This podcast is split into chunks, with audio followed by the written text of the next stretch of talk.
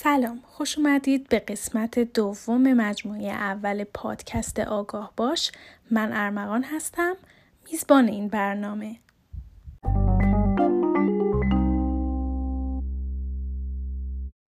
سلام ارمغان جون سلام به تمام شنونده هایی که دارن پادکست ما رو میشنون. خب بهش تو قسمت در واقع اول توضیح دادی تا اونجایی که بینایی چشم چپت هم از دست دادی و الان توی یک مرحله جدیدی از زندگیت هستی و می‌خوای ما رو در واقع با اون مرحله آشنا کنی و در مورد پذیرش این در واقع قسمت جدید زندگیت صحبت کنی. خب ما سراپا گوشی بفرمایید. اینجا باید یه نکته ای رو بگم که من در سال 2009 در حقیقت بیناییم رو کامل از دست ندادم بلکه به شدت بسیار زیادی بینایی من کم شد و دختری بودم قبلش قبلش که درسته حالا یک چشم نابینا داشتم. ولی با اون چشم دیگه خب سعی می‌کردم یک زندگی عادی رو داشته باشم. برای کارهای شخصی خودم برای توی اجتماع بودن نیاز به کمک کسی نداشتم. تا اینکه یک شبی در دسامبر 2009 در دسامبر 2009 من فکر می‌کنم مثلا سه چهار صبح بود از خواب بیدار شدم و احساس کردم یک مایه ای از چشمم داره میریزه روی گونه صورتم که پوست صورتم رو داره میسوزونه. و خب با دستمال پاک کردم و دوباره خوابیدم و صبح که بیدار شدم دیگه دنیا به اون شفافی که قبلا می‌دیدم نبود. خیلی تعجب کرده بودم خیلی ترسیده بودم و به دکتر متخصصم زنگ زدم و خواستم که منو سریع ببینه. و جالبش اینه که حتی برای اینکه مثلا لباس بپوشم یا صورتم رو تو آینه ببینم حالا یا موهامو شونه کنم دچار مشکل شدم. یعنی یه دفعه در طول یک, یک شب زندگی من کاملا سر و ته شد. گفتی که وقتی که یعنی با این بیماری ژنتیکی متولد شده بودی یه جورایی آمادگی این که بینایت رو از دست بدی داشتی ولی فکر می‌کردی که شاید در سن 50 60 سالگی باشه. و تمام این اتفاق ها در واقع خیلی سریع در یک شبانه روز برات افتاد. دقیقا. و من اون موقع 26 سالم بود. و خب اصلا یعنی درکش برام قابل قبول نبود. من اون روز رفتم پیش پزشک متخصصم. و با توجه به تمام ماینه هایی که انجام شد به این نتیجه رسیدیم که بله بنده نزدیک 60 تا 70 درصد از بیناییم رو که داشتم از دست دادم. چرا؟ هیچ کس نمی‌دونست. و حالا من وارد یک عرصه جدیدی از زندگی شدم تا حالا هیچ وقت اینجوری نبود. تو این بود زندگی نبودم و اینی که حتی بخوام قبول کنم به عنوان یک آدم کمبینا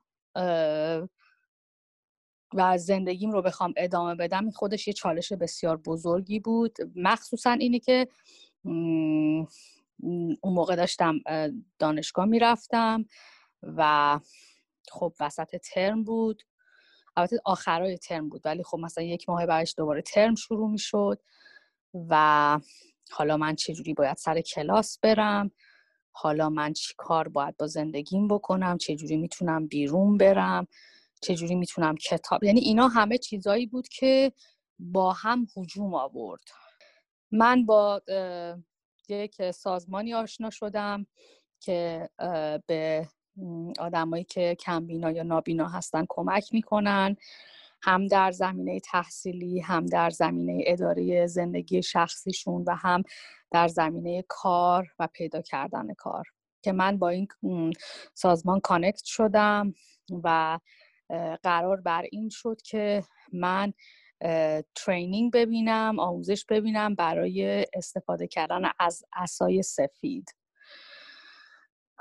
که همین خودش یه مسئله بسیار بزرگ بود برای من که یعنی چی؟ مگه میشه که مثلا من حالا مثلا تکیه به یه تیکه مثلا عصا بکنم و بخوام از اون کمک بگیرم؟ و هی سعی کردم این مسئله رو به تعویق بندازم ولی خب یک مشکلاتی هر روز پیدا می‌شد که یعنی اجتناب ناپذیر بود. اینی که مثلا من یه دفعه جلوی پام رو نمی‌دیدم جدول یا سنگ یا آجر چیزیه و میخوردم زمین. حالا دستم یا پاهام خون میومد یا دیگه نمی‌تونستم برم ورزش کنم چون حالا دیگه دستگاه ها رو نمی‌دیدم. راه رفتن برام سخت شده بود و کلا از لحاظ روانی خیلی تحت فشار بودم. به اضافه اینکه دیگه مثلا کتاب رو نمی‌تونستم ببینم. مجبور شدم که سویچ کنم به ضبط کردن کلاسا و به کتابایی که در حقیقت آدیو هستن یا الکترونیک هستن. مجبور شدم که از آموزش ببینم. یک سری سافتور هایی که رو کامپیوتر هست. و با کیبورد کامند می‌تونین از اون سافتورها استفاده کنید و می‌تونید نویگیت کنید توی اینترنت یا توی کامپیوتر حالا هر کاری که داشته باشین. و البته بهت بگم ارمغان جان این قبول این مطلب که مهرنوش الان به جایی رسیده که باید یه سری چیزها رو تو زندگیش تغییر بده و اون جایی که من شروع کردم به آموزش دیدن خودش یه دوره سه چهار ساله بود. می‌تونم به راحتی بگم. و بسیار منزوی شدم.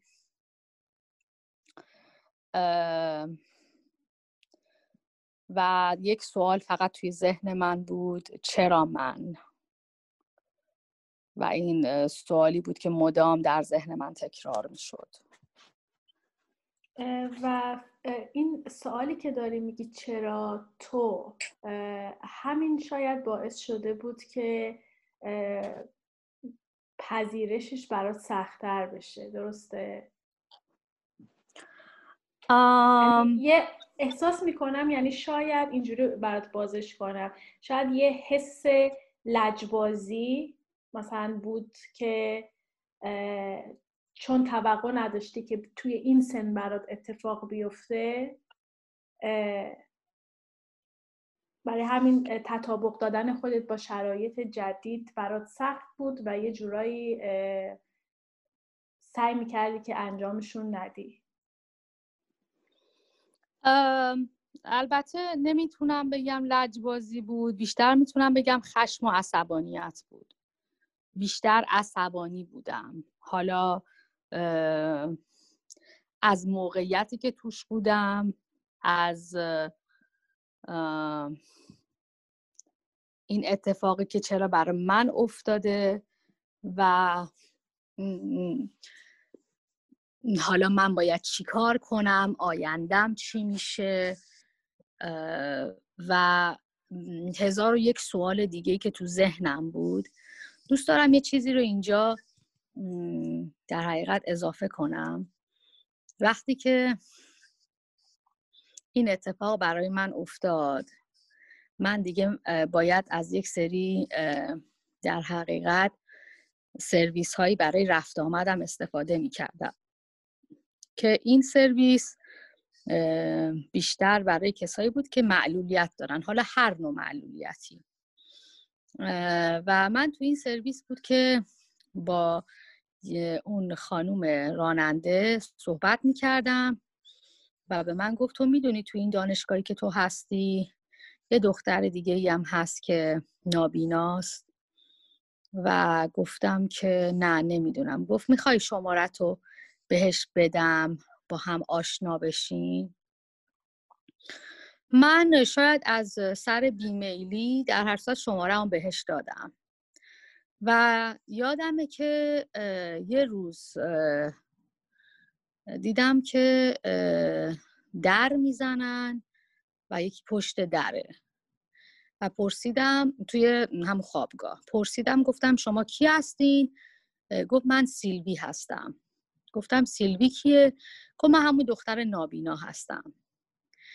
و در اینجا من بسیار عصبانی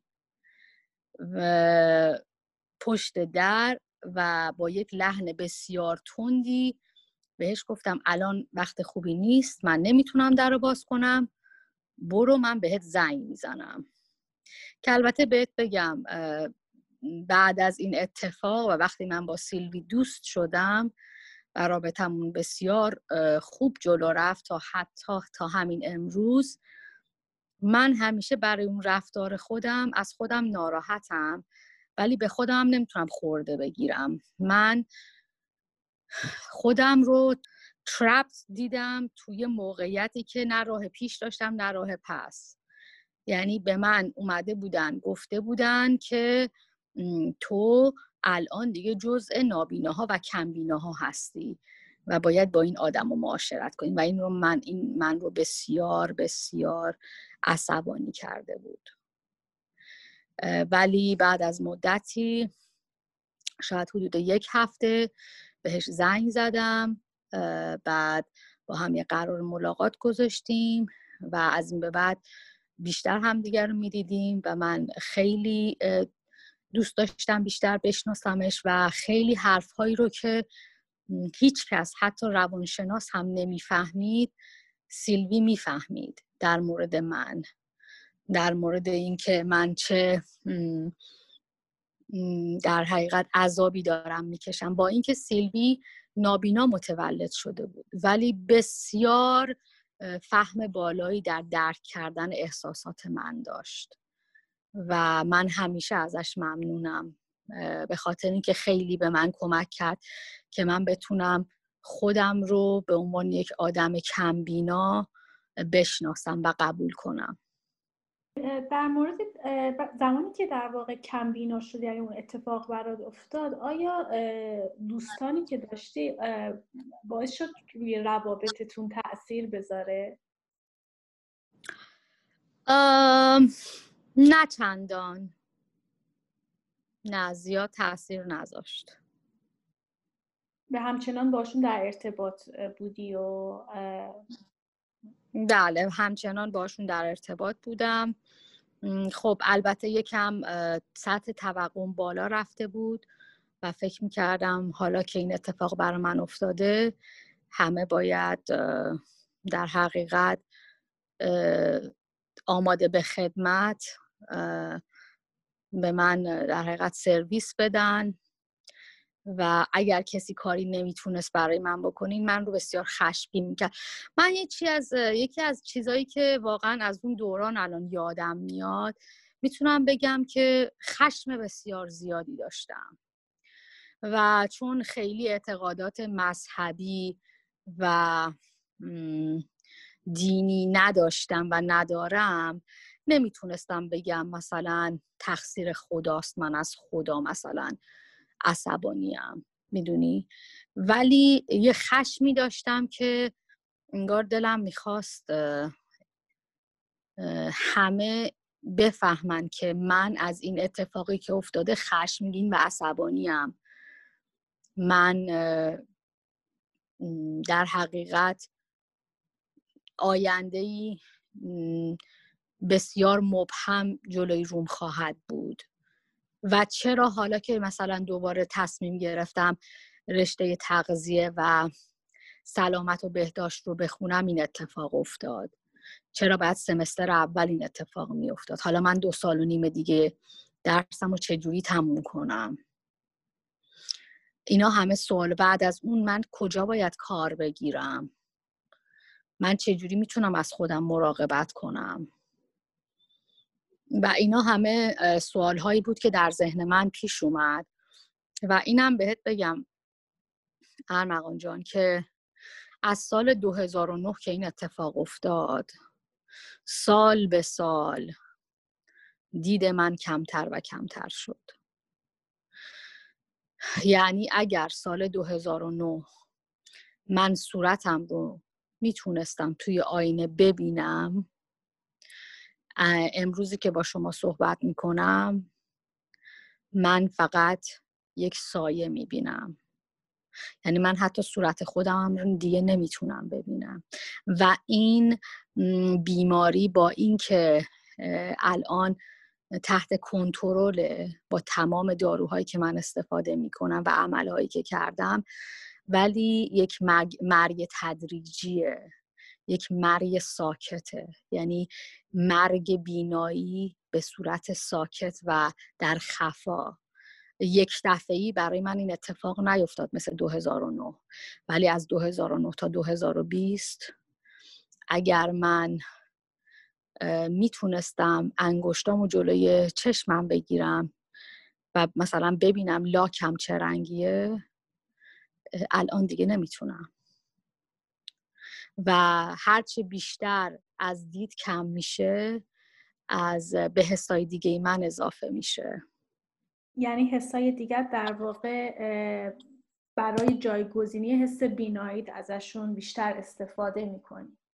قوی تر میشن و واقعا یک حس شیشمی در من به وجود اومده یا تقویت شده. به صورت اینکه اگر شما با من حرف بزنی من از روی لحنت و نوع صداد و تون صداد و بلندی و حالا کوتاهی صداد من کاملا متوجه میشم که شما الان دست من عصبانی هستی الان خوشحالی الان نگرانی الان غمگی یعنی من صورت شوهرم رو نمی‌بینم. ولی وقتی که با یک حالت کلافگی به من جواب میده و خیلی هم سعی می‌کنه از من قایم کنه ولی من می‌فهمم و قشنگ دیتکت می‌کنم. یعنی قشنگ متوجه میشم و میگم تو الان کلافه مشکل کجاست؟ و حس لامسه خیلی قوی میشه و حس بویایی خیلی قوی میشه. البته من از لحاظ نویگیشن و پیدا کردن راه هم بسیار هنوز در مراحل اولیه هستم. هنوز خیلی خوب نمی‌تونم راهم رو پیدا کنم اگر گمشم من شده من جایی که زندگی می‌کنم خب نه ماه از سال زمستونه و بعضی اوقات که مثلا از تاکسی پیاده میشم حالا درست دقیقا جلوی در خونمون پیادم نمی‌کنه همه جا وقتی سفیده من واقعا گم میشم و باید زنگ بزنم به شوهرم یا دوستم FaceTime کنم و من بگن در کجاست. با اینکه هر چقدر سنم بالاتر رفت دیدم کم کمتر شد ولی باز هم به اون مرحله شک نرسیدم. یعنی الان دیگه از ندیدن نمیترسم. برای اینکه الان به ندیدن و نابینایی بسیار نزدیک هستم. من خب رنگ ها رو تا حدی می‌تونم تشخیص بدم. نور رو از تاریکی می‌تونم تشخیص بدم. اما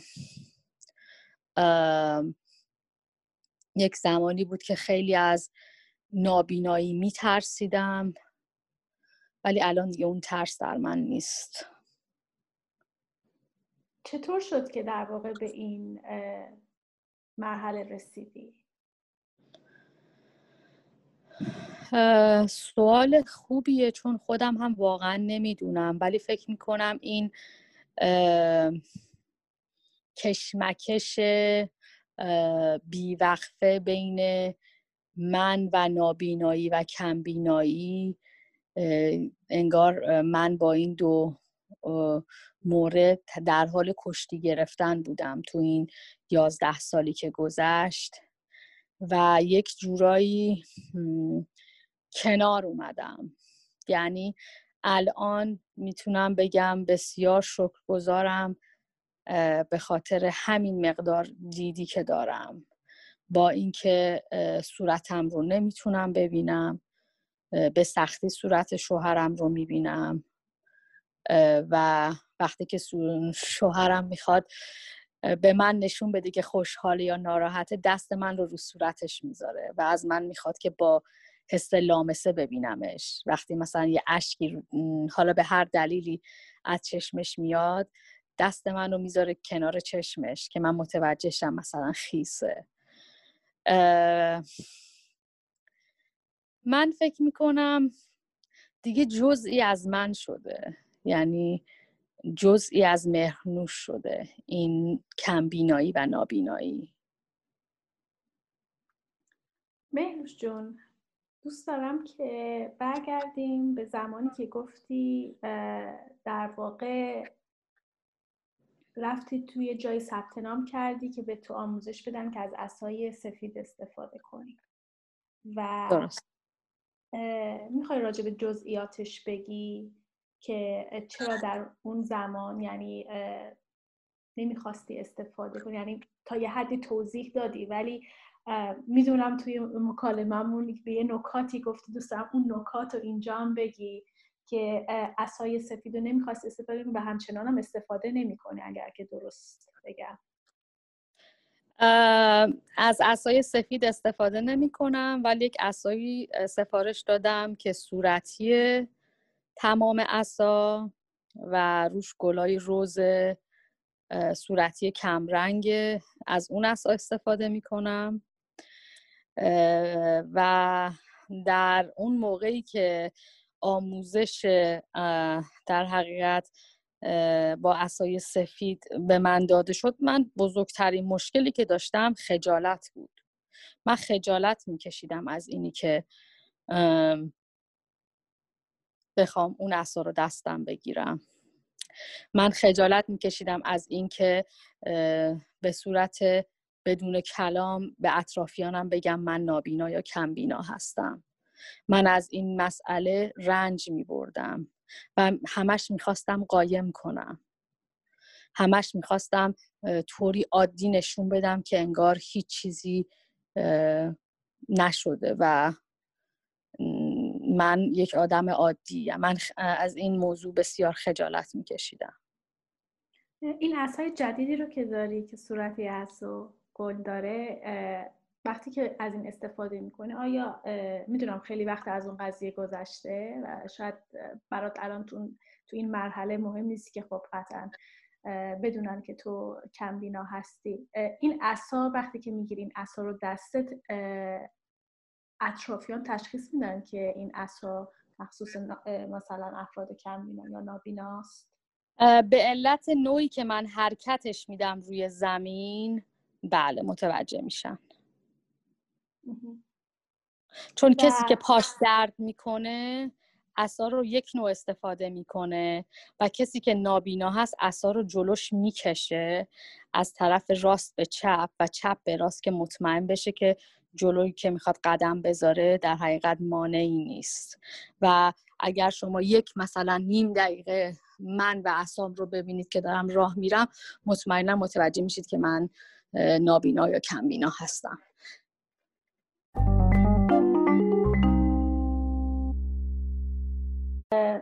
با توجه به اینکه می‌دونم خارج از ایران زندگی می‌کنی و افراد زیادی رو من دیدم که در واقع کمبینا یا نابینا هستن و از سگ استفاده می‌کنن برای راهیابیشون تا حالا شده که به همچین گزینه ای فکر کرده باشی؟ بله چندین و چند بار حتی تا مرحله ای که بخوام وارد یکی از این مدرسه های ترینینگ بشم که سگ مثلا مورد نیاز من رو پیدا کنن و من و سگ رو با هم ترین بدن. تا اون مرحله پیش رفتم ولی پا پس کشیدم و این هم باز برمیگرده به همون مسئله خجالت. یعنی یه چیز گنده ای جلوی من داره راه میره. که جیغ می‌زنه و به همه میگه که صاحب من نابینا یا کمبینا هستش. ببین من تو زندگیم وقتی که این چالش سراغ من اومد من خیلی خیلی سعی کردم که خودم رو عادی نشون بدم. از چه نظر؟ از این نظر که شما در نگاه اول وقتی من رو می‌بینی محال متوجه بشین که من مشکل کمبینایی یا نابینایی دارم. و این در حقیقت یکی از قسمت هایی بوده که در زندگی من خیلی براش تلاش کردم. چون از این stereotype ی که oh okay. خب همه کسایی که نابینا اکثر کسایی که نابینا کمبینا هستن مثلا وزنشون بالاست overweight ن یا مثلا لباساشون مثلا نامناسب و شیک نیست. یا مثلا بلد یعنی میکاپ ندارن آرایش نمی‌تونن صورتشون بکنن. یا مثلا دست و پاهاشون مثلا مانیکور پدیکور نیست. یا خیلی چیزا تو این زمینه. برای همین من خیلی سعی کردم راجع به ظاهر خودم وسواس خاصی رو به خرج بدم که تا اونجایی که می‌تونم در حقیقت این مسئله رو مخفی کنم. موقعی که با هم دیگه صحبت کردیم حتی مثلا من اینو نمی‌دونستم از تو یاد گرفتم که گفتی که فکر می‌کردی به یه جزئیاتی دقت می‌کردی مثل مثلا حالت قلاده سگ در واقع سگایی که مخصوص افراد نابینا هستن. درسته. ببینید وقتی که شما سگ راهنما دارین یعنی گاید داگ دارین یه هرنست اون قلاده که دورش میبندن یه چیز بسیار کت و کلفت و زمخت و زشت و خیلی مثلا چی میگن؟ استایلیش نیست. و من یکی از مشکلاتی که داشتم گفتم که هم بحث عصا بود که گفتم عصام صورتی با گلای مثلا روز صورتی کمرنگ. دقیقا همون بحث بود که چرا من به عنوان یک آدم کمبینا یا نابینا باید یه چیز زشت و قطور رو تو دستم بگیرم؟ چرا من نمی‌تونم یه چیز استایلیش دستم بگیرم؟ چرا من باید اینجوری تگ به هم بخوره اتیکت به هم بخوره؟ من می‌خوام مثلا یه چیز بسیار ظریف مثلا حالا رنگ مثلا شاینی با مثلا یه چیزای دکوریتیو داشته باشه که خیلی داد نزنه که من نابینا و کمبینا هستم. یعنی یه زرافت های خاصی توش به کار رفته باشه. یعنی در حقیقت اینجوری پیش خودم فکر می‌کردم که چرا در جامعه حتی جامعه مثل امریکا من فکر می‌کنم این چیز چیز یونیورساله. چرا انتظار ندارن یک آدمی که مثلا نابینا یا کمبینا هست خوب لباس بپوشه موهاش رو درست کنه آرایش کنه مانیکور پدیکور کنه و استایلیش باشه؟ چرا وقتی که خیلی ها منو می‌بینن تو می‌کنم واو من اصلا فکر نمی‌کردم تو مثلا کمبینا یا نابینا باشی. و این ذهنیت من رو خیلی اذیت می کرد و الان هم تا حدی می‌کنه ولی چون من مسیر در حقیقت مسیر خودم رو پیدا کردم جوری زندگی می‌کنم که خیلی تاثیر نگیرم. گفتی که به صورت تدریجی در واقع این پذیرش توی زندگیت اومد. اون صد درصد.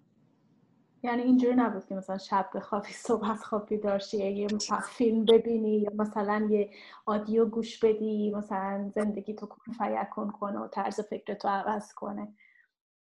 به هیچ عنوان نه. برای افرادی که توی الان اوایل یعنی توی شرایط تو در سال 2009 هستن مثلا چه پیشنهادی میدی؟ چه کمکی می‌تونی مثلا چه چیزی فکر می‌کنی بهشون کمک می‌کنه؟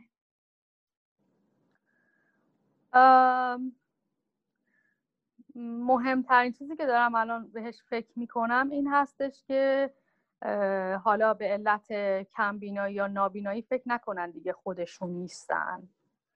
خودشون هستن و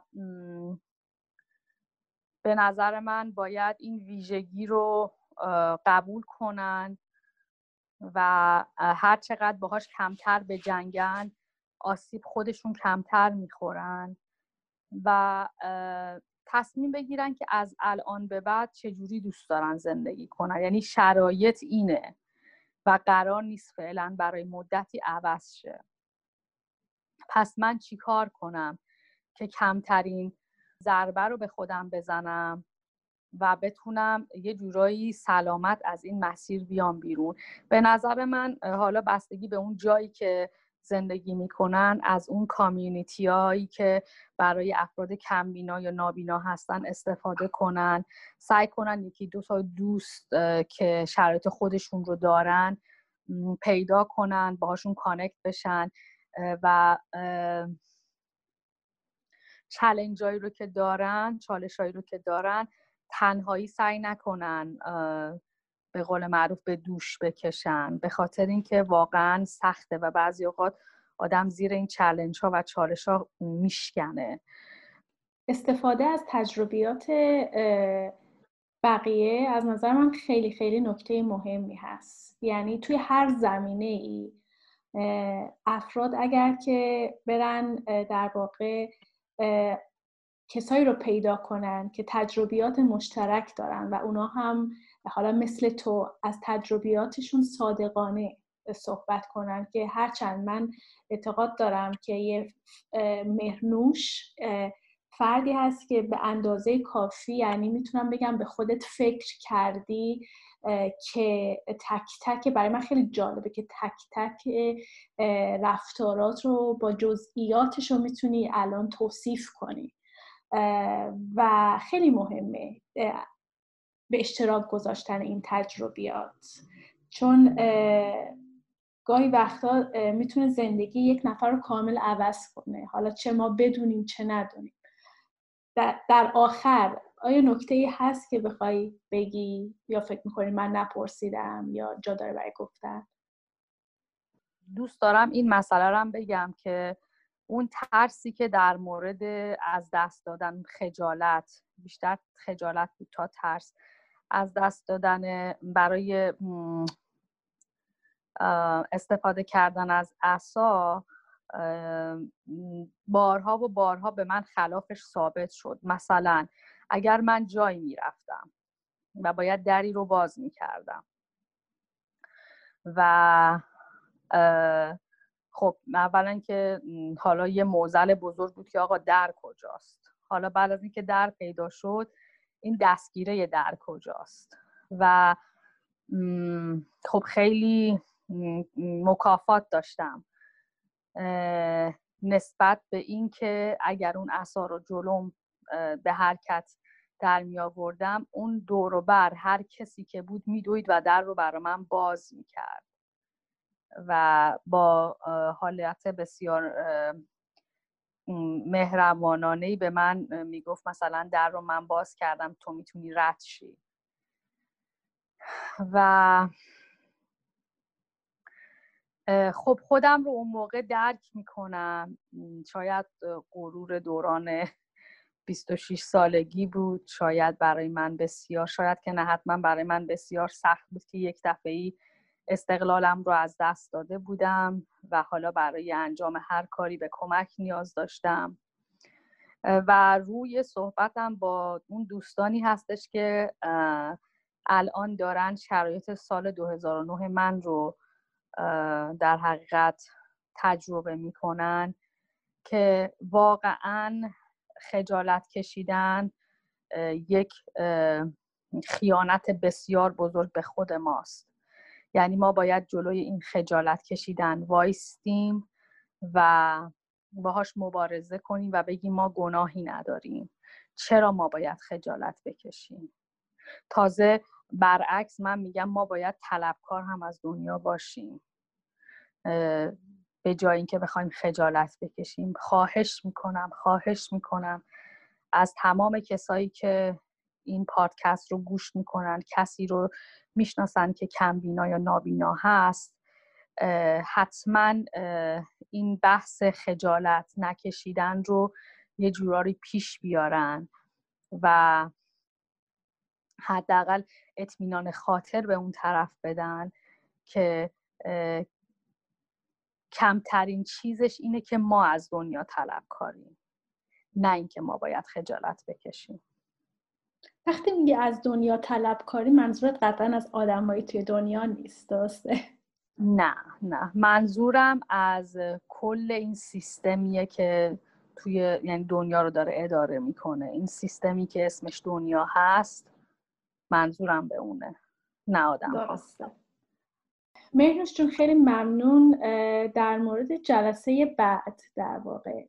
در مورد چی صحبت می‌کنیم؟ کدوم بخش زندگیت؟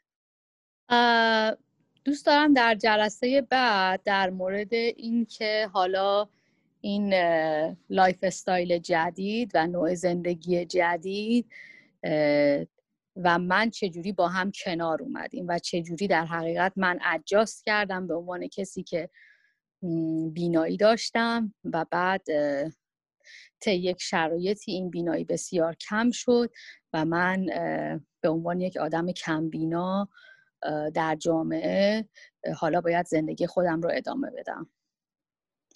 و این پذیرش و در واقع تطابق دادن با همدیگه در کنار همدیگه انجام شد همونطور که بهم به گفتی. اینجور نبود. خب پذیرفتی. حالا می‌خوای خودتو تطبیق بدی.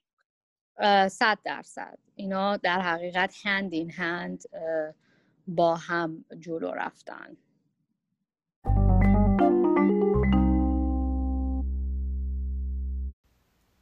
خیلی ممنون که با ما بودید. شما می‌تونید نظرات پیشنهادات و تجربیاتتون رو در صفحه اینستاگرام آگاه باش پادکست با ما به اشتراک بذارید. تا قسمت بعد خدا نگهدار.